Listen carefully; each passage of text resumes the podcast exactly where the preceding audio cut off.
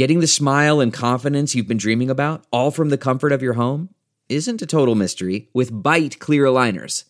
Just don't be surprised if all your friends start asking, what's your secret? Begin by ordering your at-home impression kit today for only $14.95.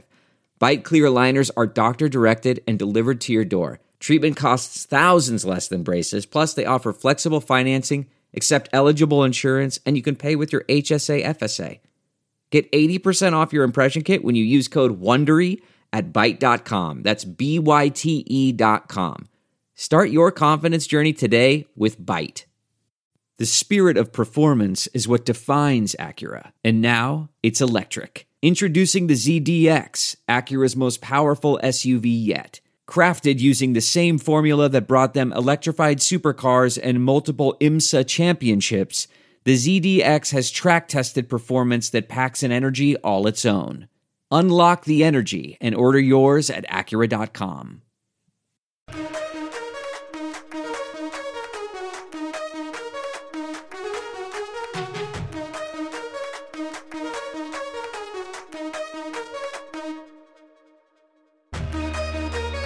This is the China Sports Insider Podcast. I am Haig Ballion, and I am with Mark Dreyer. He is the China Sports Insider and the author of Sporting Superpower. And love it. And the author. Yeah, is there anything you don't do, Mark?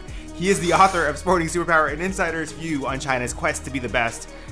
And Mark, this could be the last time we're together in a room for a while. Yes, I got some travel coming up and getting back into the Chinese mainland, as many people listening to this I'm sure know, is not impossible, but incredibly difficult and also incredibly expensive depending on when you come from. So I'm trying to reunite with my family that I've been apart from for unfortunately a bit too long. So We'll keep the show going for sure. Absolutely, yeah. No question about that, yeah. Yeah, well, just be staring deep into your eyes, even more than usual today, Haig, because I might not have to. The next time could be via the internet. Yeah, with the magic of the internet, we will keep this going. But yeah, absolutely, we'll miss you here in Beijing. But yeah, definitely, I'm excited for you that you get to go see your family again. Today, a lot of news to get to. We're going to talk about some news that broke this week that's going to hit China's Olympic medal count in the Summer Games for sure. We're going to get to some Eileen Gu news, and we're going to talk about another postponement for the World University Games. And you got some exclusive news on that, I believe. And then after that, we're going to talk to Cameron Dicker. This is our first NFL player, and you know what? He grew up here in China. Very excited to talk to Cameron. Great that he's going to come on the show. Totally. So, but first, let's get to our news. Okay, the World University Games. What is going on? So, this is not a hugely high-profile event, but in terms of size, it's a massive, massive multi-sport event. And it was originally set for Chengdu in the summer of 2021. So if you look on Twitter, you know, that is the handle, Chengdu 2021. Now, of course, here we are at 2022. It still hasn't happened. So last year, a lot of people, a lot of analysts, such as ourselves, but a lot of people were looking at the Chengdu Summer Games to see how China was going to handle the Olympics, the Winter Olympics. Then it got postponed until 2022. Now a lot of people have been looking at the postponed games for this. It's supposed to go from June to July this summer, and it's thousands and thousands of university athletes from all over the world coming in. So basically kind of like a university version of the Olympics. A lot of people looking to see how China's going to handle this with the upcoming Asian Games, which is a couple of months later on in Hangzhou. Now, they haven't officially announced this, but I've heard from multiple sources now that the Chengdu Games is going to be postponed again to 2023. Now, it's partly because of the pandemic.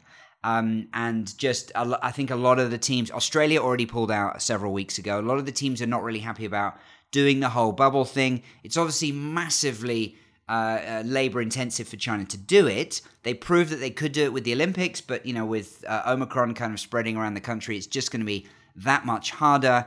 And I think, you know, we talked about this before, but what's the point in having this big sporting event that no one can attend? Like, you take all the fun out of it. So that's another reason. There is one other reason, though, and which is the 2023 games was going to be in Russia. They've just stripped Russia of the hosting rights for that because of the Ukraine situation. And so if you're looking at the calendar, you're sort of thinking like FISU, which is the FISU, which is the world governing body for university sport.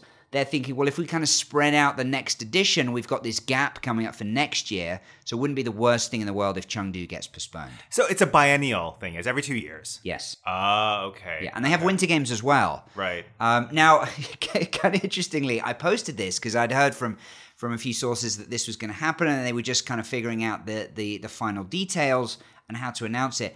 I've had a lot of people add me on Twitter this week, and a lot of them seem to be students in Chengdu. I think my sense is that a lot of them are volunteering. Right. Many of them are sort of saying, like, is this really happening? You know, where's the source for this? We don't hear any official news. Some people calling me out and saying, like, this is bullshit. This is fake news. But, it does sound, unfortunately, we'd love it to happen, but it does sound like it is going to be postponed. They still haven't announced it yet as of the time of this recording. Yeah, that's interesting. I mean, I guess my instinct is, like, as you said, like, what is the point? International athletes are probably wary about coming here at this point. I mean, I think especially with everything that happened in Shanghai and but all those horror stories that people were telling overseas in terms of, you know, potentially being locked up in a Chinese hospital for weeks and weeks and weeks, you know, those would all resurface again. And then just, you know, from the athletes, again, spectators from the Chinese perspective, from this perspective, it's such a waste not to be able to enjoy that. But I did see an article from Chloe Kim,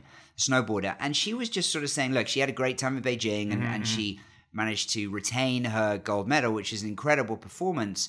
But she did sort of say, you know, I was really lonely. I usually take my dog with me and my family and, you know, I was kind of by myself and it just sort of felt a bit like, you know, she did what she had to do. She got it done. She came back. She defended her Olympic title, which is incredible. But it wasn't really, you know, the perfect moment that she dreamed of, presumably in the years building up to Beijing 2022. Let's move to our next story. Weightlifting, not a glamour sport. Mark, do you weightlift? As you're having a sip of your beer. I was just taking that moment to have a sip of beer, trying not to spit it out all over the studio here, Hope. But, okay, so weightlifting. I have lifted weights. Uh-huh. I would consider myself a reasonably active person, but I've always had a fairly slender frame, I would say. Lanky, some might say. Not much of a bodybuilder. Not a clean and jerk guy. Anyway, I love the sport of weightlifting because it's the Olympics. We love the Olympics on this program. So, yes. Very important to China. Of the 38 gold medals that China won at the Tokyo Olympics, 7 were in weightlifting. Yeah. So why is that going to be harder to do in Paris? Well, it's even more impressive because the maximum number of competitors you're allowed for any nation in Tokyo is 8, even though there are 12 gold medals in weightlifting. China won 7 golds and 1 silver medal. Some poor person failed to get the gold. But I remember reading in comments saying, like, if you're against a Chinese athlete in your weight class, you're going for silver, basically. And that almost, you know, with one exception, that turned out to be the case. Unfortunately, for the sport of weightlifting, they've had massive doping problems. And they've been told by the IOC to clean up the act, the International Weightlifting Federation, and it hasn't really happened. So they've been kind of cutting down on the number of categories. China, there's two things to say here. China has some history here when it comes to doping in weightlifting. There were 3 women who won golds at the Beijing 2008 Olympics. But this is going back a bit. And more recently, the Chinese have been very active in trying to clean up the sport because they realize it's under threat. Their gold medal winning potential at the Olympics is under threat. So they have been at the forefront of trying to clean it up. But there's still a lot of countries doing a lot of doping in weightlifting. And so, so they're cutting down the number of athletes. I forget the stats, but going from Rio to Tokyo to Paris in 2024, I think it's less than half the number of total competitors that will be that will be weightlifting there. And of course, none in LA. I think there probably is one caveat here that 2028 for Los Angeles is a little bit far out, and so there's quite often a final right of appeal. So they'll be doing everything they can to at least try to get some of the weight divisions still in there. As other sports run, you know, there's only so many slots. And so there is a little bit of shuffling the decks in the years ahead. But yeah, weightlifting on the way out, and that is basically bad news for China because it's so successful. Speaking of somebody who is very successful, let's talk about our old friend, Eileen Gu. Mark, are you kicking yourself? You had a chance to see her at home plate. Wow, right around the corner from where you are, and you didn't, and now it's gone. My colleague went down and and had a little chat with her, and said she's very pleasant. No, I wanted to let her eat her, American barbecue in peace before she went back to America, which is where she is now. She was just at the Met Gala. Was she at the Met Gala? Yeah, I didn't know that. Yeah. Oh, then she was kind of doing some of the talk shows as well. So she's definitely kind of getting the post-Olympic. News round that she wasn't able to do because she stayed, back in the U.S. Right. Because she stayed in China for, up until now. So I was reading SupChina, and according to a piece by SupChina's Greg James, some people are not happy about her goodbye message or the fact that she flew back on a private plane. Did you read this story? Yeah, I did. Boy, does Eileen Gu ever divide opinion? I mean, it is... I'm laughing. It's funny. It is incredible. Yeah. And I do kind of get it. Like, look, there's part of me that thinks, look, she's an incredible athlete. We've talked about this before, and it doesn't really matter, what she does and what she does. Like, she delivers. She's such a clutch athlete. There's a lot of positives there, I think, but at the same time, she really rubs some people up the wrong way. Just the whole kind of, oh, I'm so Chinese, and people are like, yeah, you're clearly not. There was one comment that I noticed. She was on one of the US TV networks, being interviewed just after the Met Gala.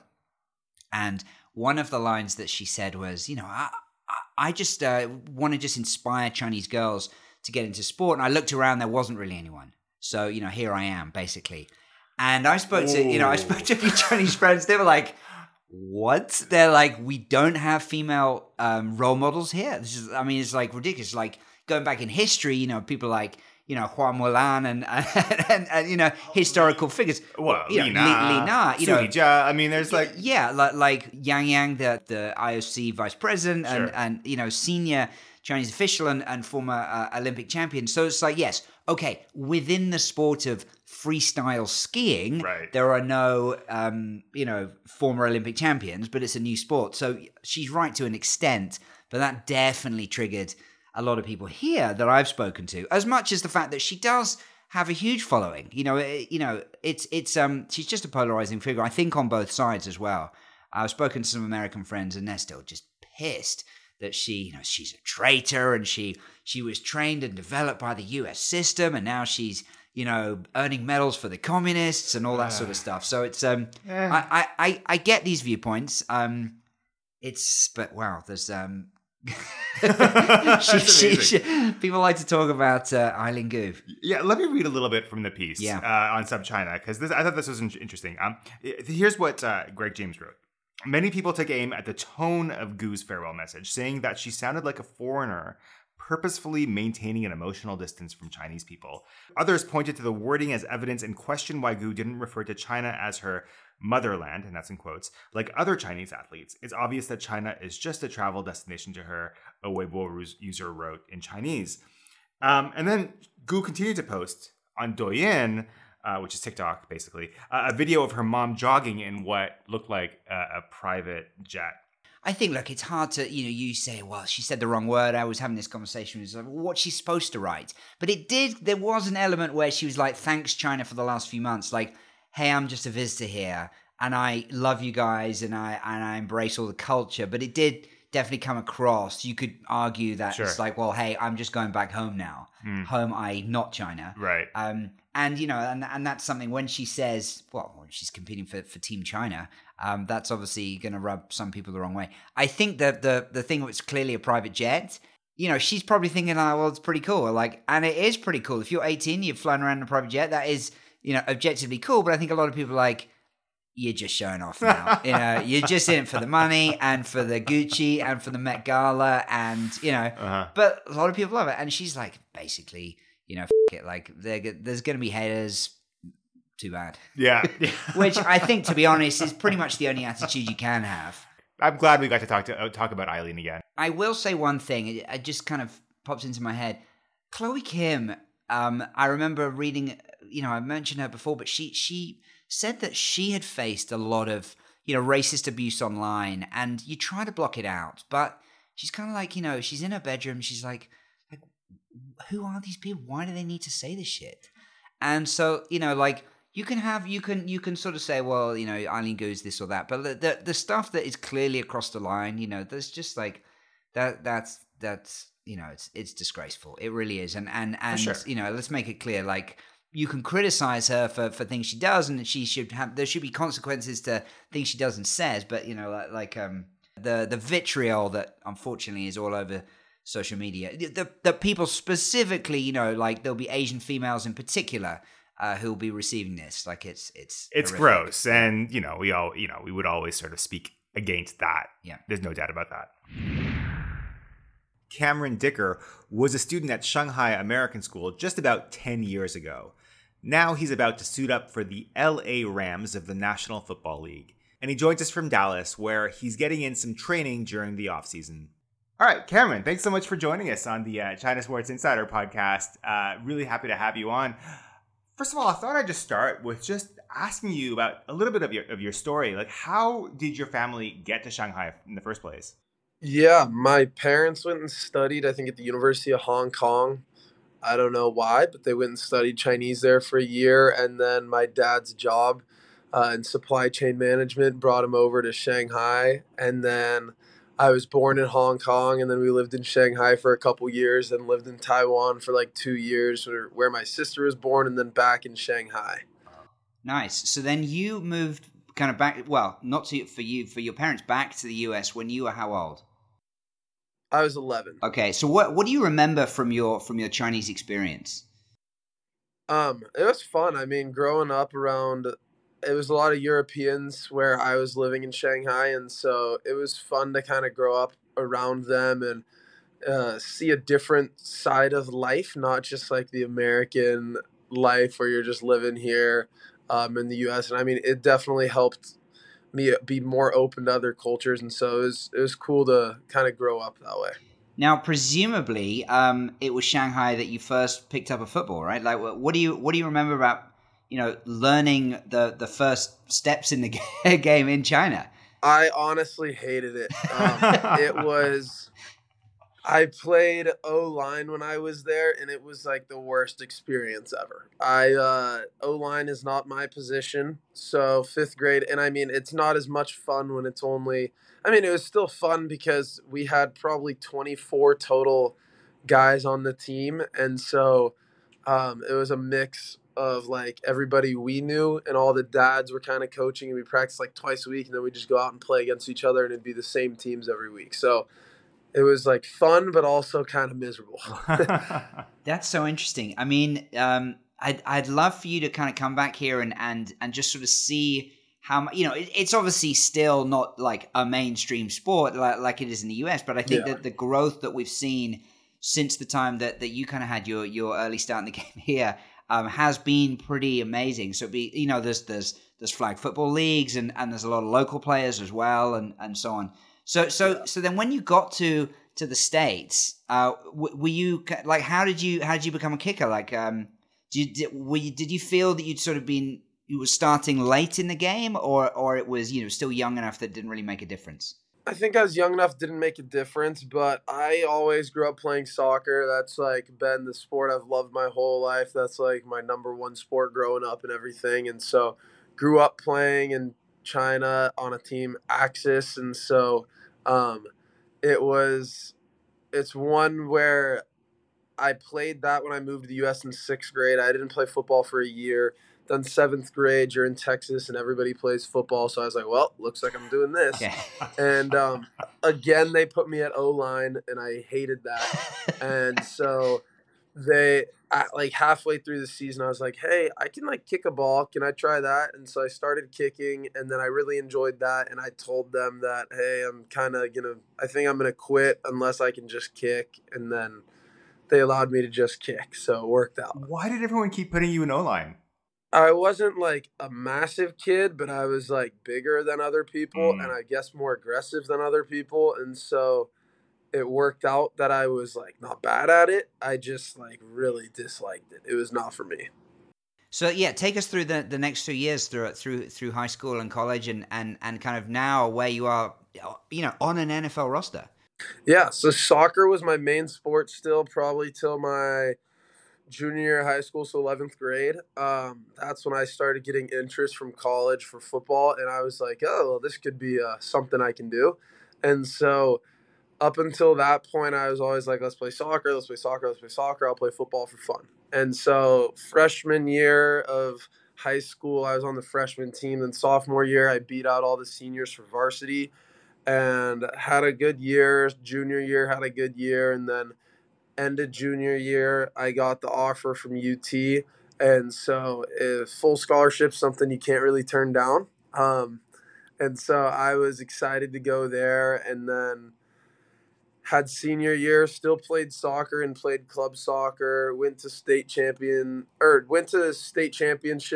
with the high school team playing soccer, ended up going to UT and having a good career. And then this last year was able to punt and kick, which has helped me kind of throughout this. And then now at the Rams, get a opportunity to go to the Rams and go compete for both spots. And I don't know, just go enjoy it the time I have.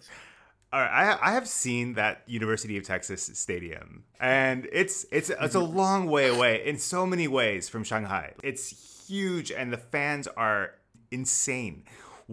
That first time that you had to kick in a game, what was that like for you? It was exciting. My very first game actually was against Maryland at the University of it was at the Washington Commanders now stadium, and on the very first kickoff, I made the tackle. So I was the leading tackler for the University of Texas at one point in my career. All that O-line experience. All that O-line experience paid off. And so that was kind of fun to be able to do. And then I never actually got to kick a field goal till our third game, which was our first home game. And I had 3 field goals that day against USC. And we ended up winning by like 6 points or something. It was a close game. And so it was a lot of fun. I was lucky enough to have a shorter kind of field goal to start, so it was kind of like easing me into it. And then I just think after like the first kind of kick goes out of you, everything's kind of gone away because you're like, all right, this is just like everything else. Like there's nothing to worry about. And so kind of like once you're out there, everything kind of drops. But definitely at first, like going out there, I was like, oh, this is going to be interesting. Like, this is kind of weird because that game against USC, I think, was like 108,000 people. For most people, like just playing at that level would be the pinnacle, right? But I think you would obviously know better than us, but like a lot of people playing college, they're going to have dreams, whether they're realistic or not, of going pro. But of course, it's still a small percentage. At what point in your college career did you start to think, you know what, I got a shot here? At what point did people start to tell you, Cameron, you know what, you should go into the draft, like you got a chance of making the NFL? I think going into junior year and senior year, that's kind of the goal. For most of the guys in college, that's the goal of being able to play in the NFL and, I don't know, just being able to live that dream a little bit. And so going into junior year, it's a year where you're like, okay, we got to step up a little bit. And then obviously senior year, you're like, cool, this is like the year, let's do this. And so you have, everybody kind of knows that what's happening. And so you want to put your best foot forward. And then senior year ended up being a really good year for me.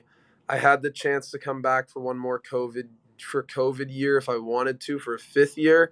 But I just thought it was the right time for me to kind of move on and test the waters in this next stage of life.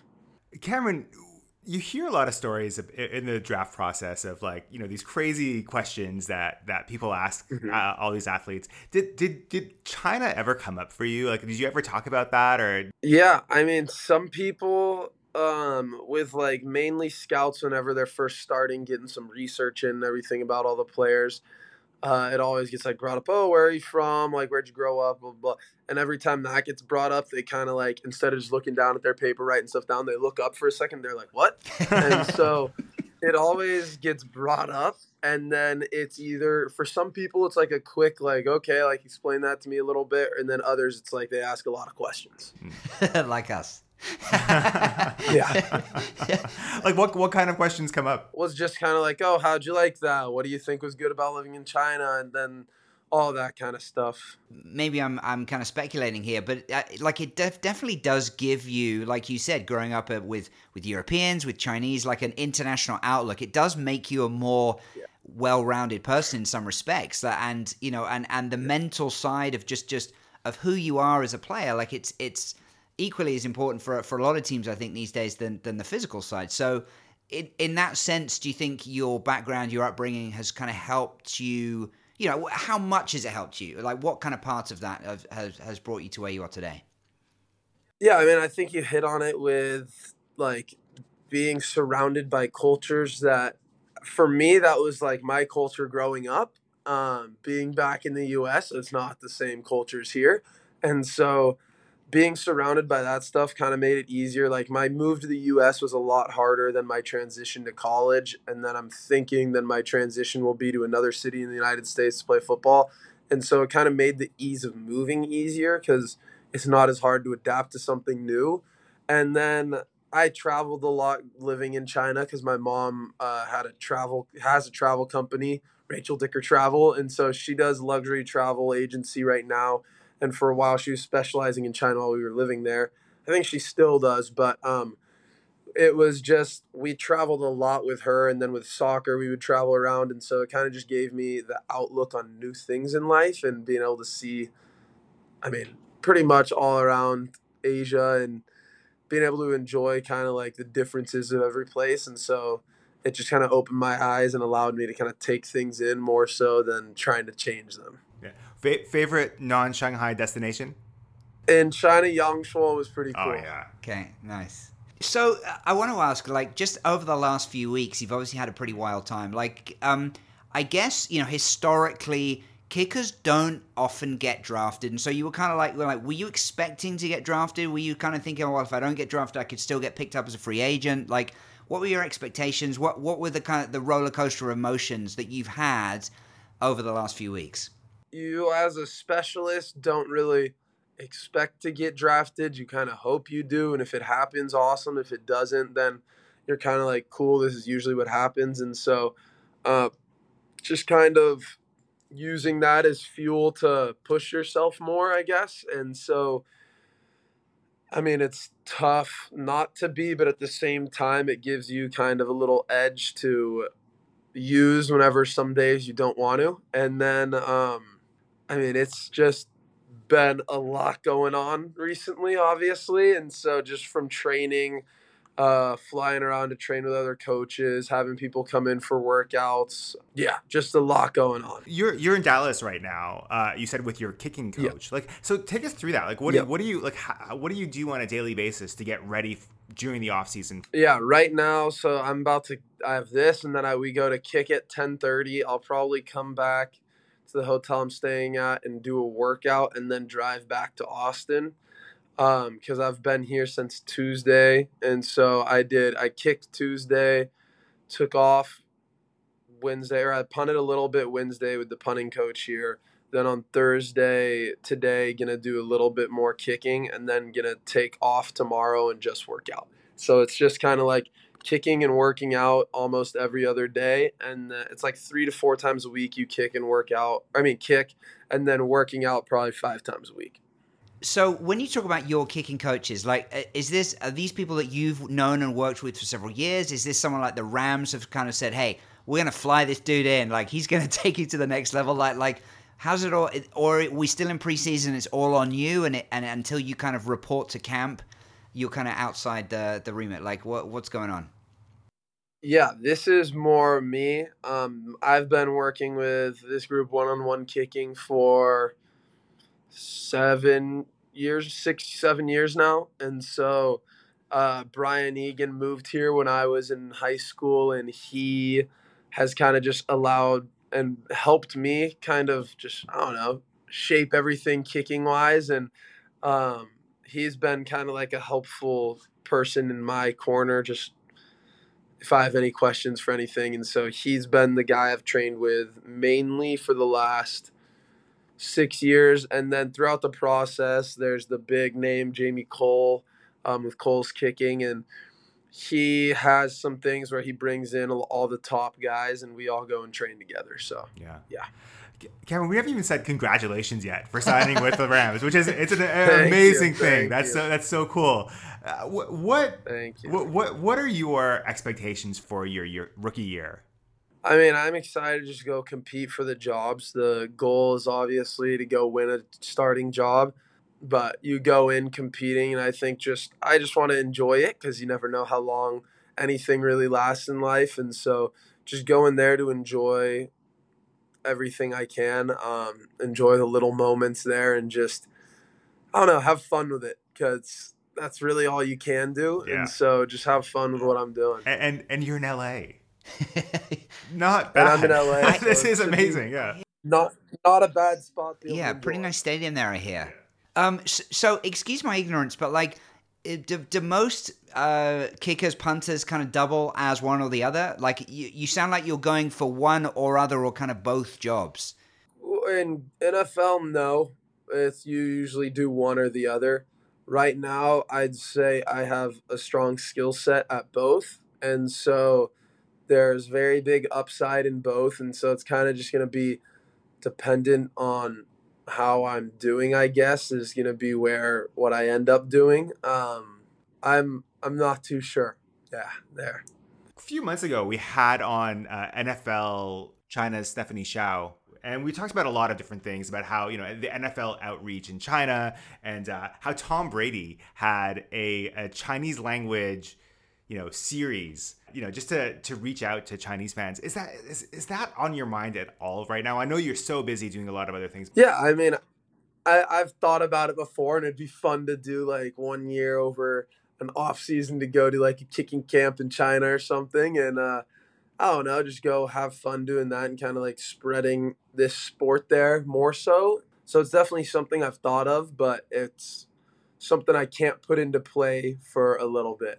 Now, there's something, I don't know if you've heard about this, maybe the team has told you, but about a year or so ago, the NFL kind of divided up the teams with their kind of international fan bases and sort of said, well, you guys support this team and you guys support this team. And the Rams were assigned China. So basically, if you're a kind of a neutral NFL fan in China, you kind of like been given the Rams. It sounds like this is news to you. Interesting. We're all Rams fans here. Yeah. Interesting. Yeah. So it's that's pretty cool. We'll certainly kind of keep you posted as to kind of the level of interest in you as you progress in your rookie year. But it's kind of funny. I mean, it makes sense, right? It's obviously one of the closer teams being on the Pacific side as well. Well, let's wrap it up there, Cameron. We're going to be watching. We're going to be cheering for you, and good luck this year with the Rams. Awesome. Thank you, guys. Right. Cool. Thanks so much. Good luck. Thanks to Cameron Dicker. He joined us from Dallas. And thanks for listening. We're going to be back next week with more news and analysis and a far-ranging interview with the UFC's Zhang Ting. See you then.